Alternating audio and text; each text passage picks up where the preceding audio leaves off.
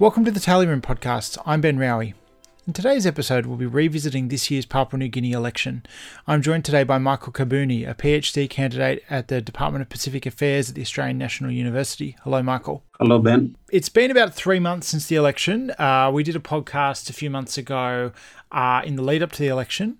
Um, most of the results are now in, uh, and a new government has been formed. James Marape was re elected as PNG's Prime Minister, and that came after an election which saw his party win almost a third of the seats, which is the best result for a single party in a PNG election since 1982. You know, Papua New Guinea's elections in the past have been marred by violence, uh, by difficulty with, um, you know, election legitimacy, issues like that.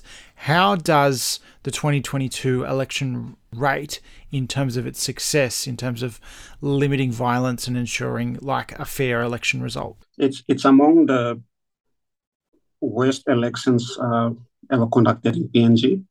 So some are suggesting it's it's up there with 2012, uh, 2002, uh, 2007, 2012 and 17. So it's getting worse uh, every every election period, and this is definitely one of the worst elections so far. Mm-hmm.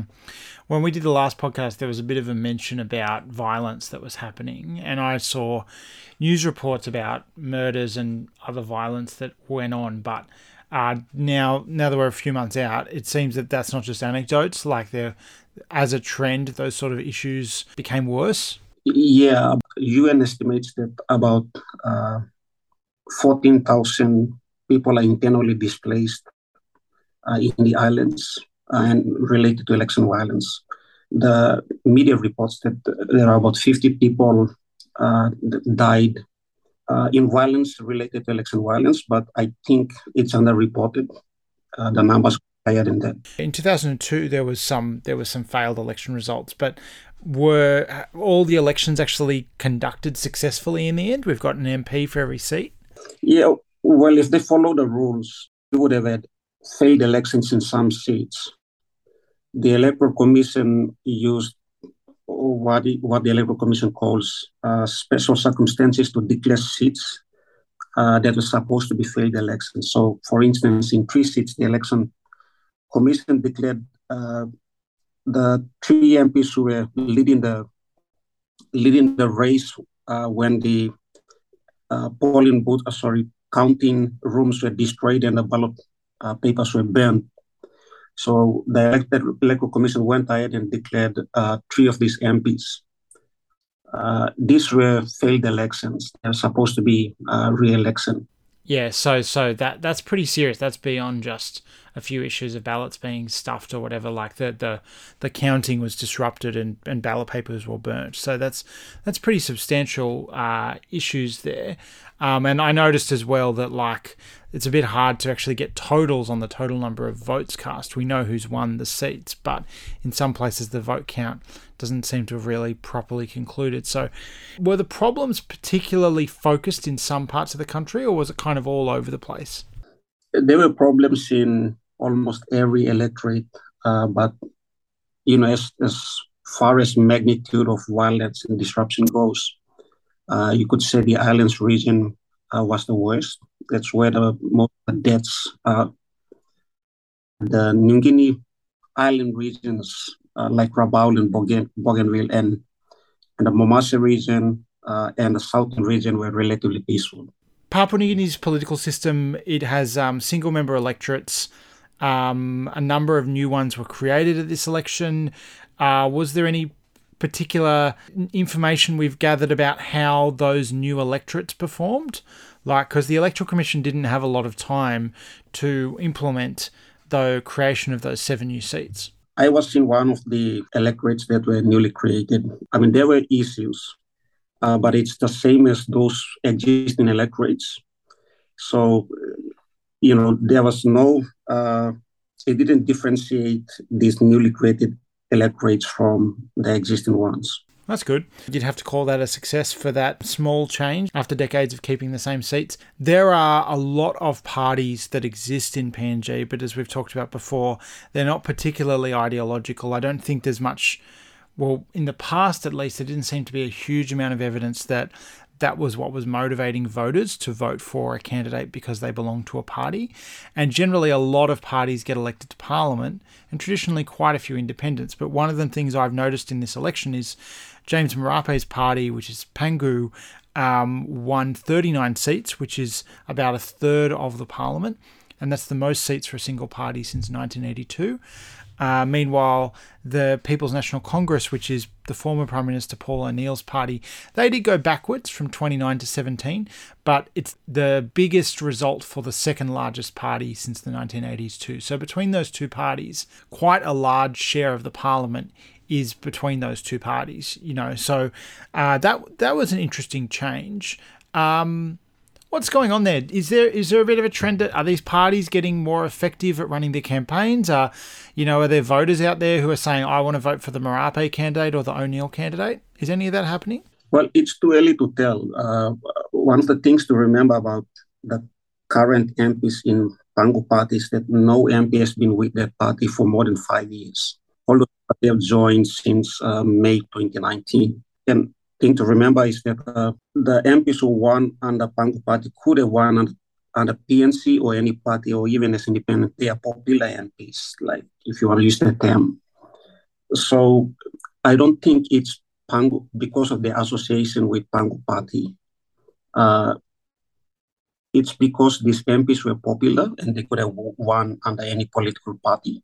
So if if there is a success for these parties, particularly Pangu, it's recruiting the right candidates who are probably going to win anyway, right, and bringing them into yeah, the party. Yeah, that's very right. These these MPs, especially the incumbent MPs, uh, who were members of other political party. Remember, by May 2019, April 2019, Pangu Party had only one MP, which means the rest of the MPs that incumbent MPs that went into 2022 elections and won were members of other political parties, and they could have won under their you know previous political parties. So it's not really a success per se. Uh, it's success that can be attributed to the individual MPs and not Pangu uh, parties. Pangu party uh, associated itself with popular MPs, and that's how they got, got these numbers. The third thing is if the elections were conducted the way it's supposed to be conducted, uh, I don't think most of these MPs would have won. Uh, you could say this is a result of chaos. Uh, and, and we got MPs, you know, it could have gone either way. They could have lost, but they won anyway. And third is it, it, it may be just a chance, a random chance that we see uh, Pangu Party winning the most. And for us to say, you know, there is this development where parties are becoming popular, we have to wait for maybe two to three or four elections to see a pattern to be able to say that it could be just a fluctuation uh, might drop in 2027. Yeah, I think it's pretty clear that there's not much evidence that voters are changing their behaviour to vote for parties.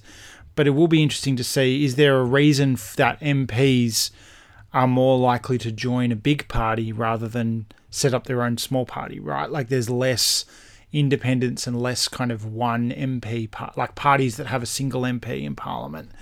That those groups have shrunk.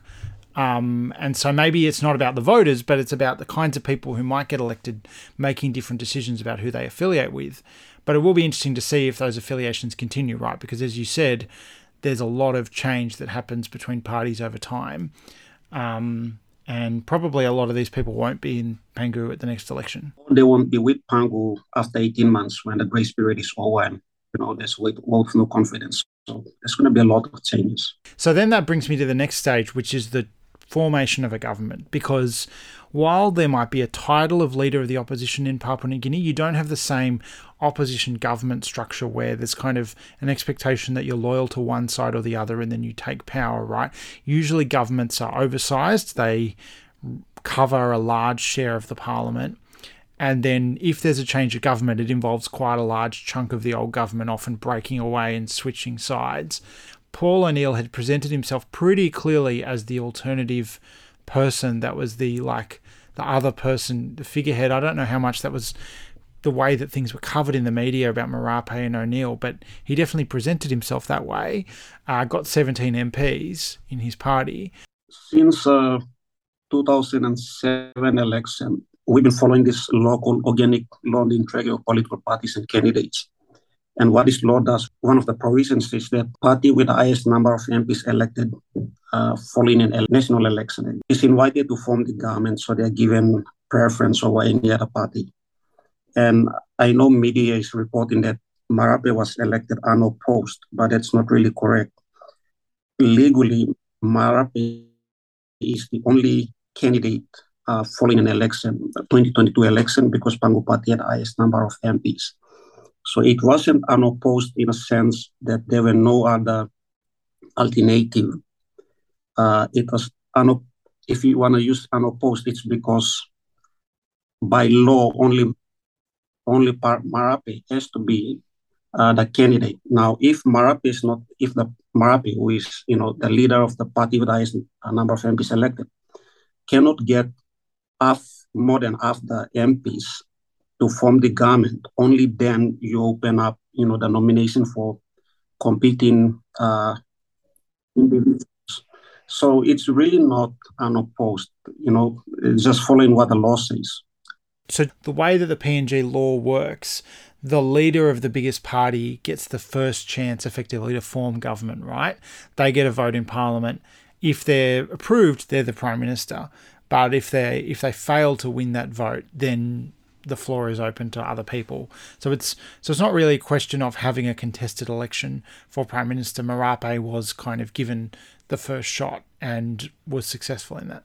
That's right, uh, and it's different for vote of no confidence, which is what you know is that people think about when it when they talk about unopposed, you know, election. Uh, in a vote of no confidence, there is no preference given to any political party. You can have multiple uh, nominations for the position of the prime minister.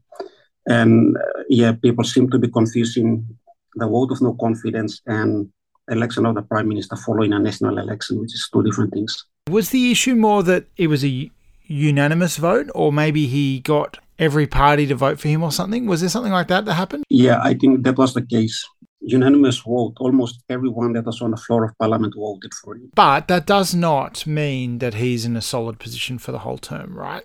Both because parties don't necessarily hold together, but also there is definitely an expectation that people might come along and say, I'd like a shot. And the law in PNG limits when you can have no confidence votes. Uh, I believe to 18 months after the election. There can't be one before that. But when that time comes, it kind of opens up hunting season, right? That there may be someone in his government who says, I'm going to take a shot and form some kind of alternative government and bring down Marape. Yeah, that's that's pretty much the case. Whenever end of the grace period ends, which is 18 months, there's always, you know, some form of instability. Someone is not satisfied with the coalition uh, and breaks away and joins the opposition. So yeah, we're expecting that after the 18 months is over, uh, the coalition might not hold together. Is there any particular trends that you've noticed out of this election that you find the most interesting going forward? The high number of incumbents, you know, being elected, I think it's the highest. Yeah, over 60%. Yeah, that's that's interesting.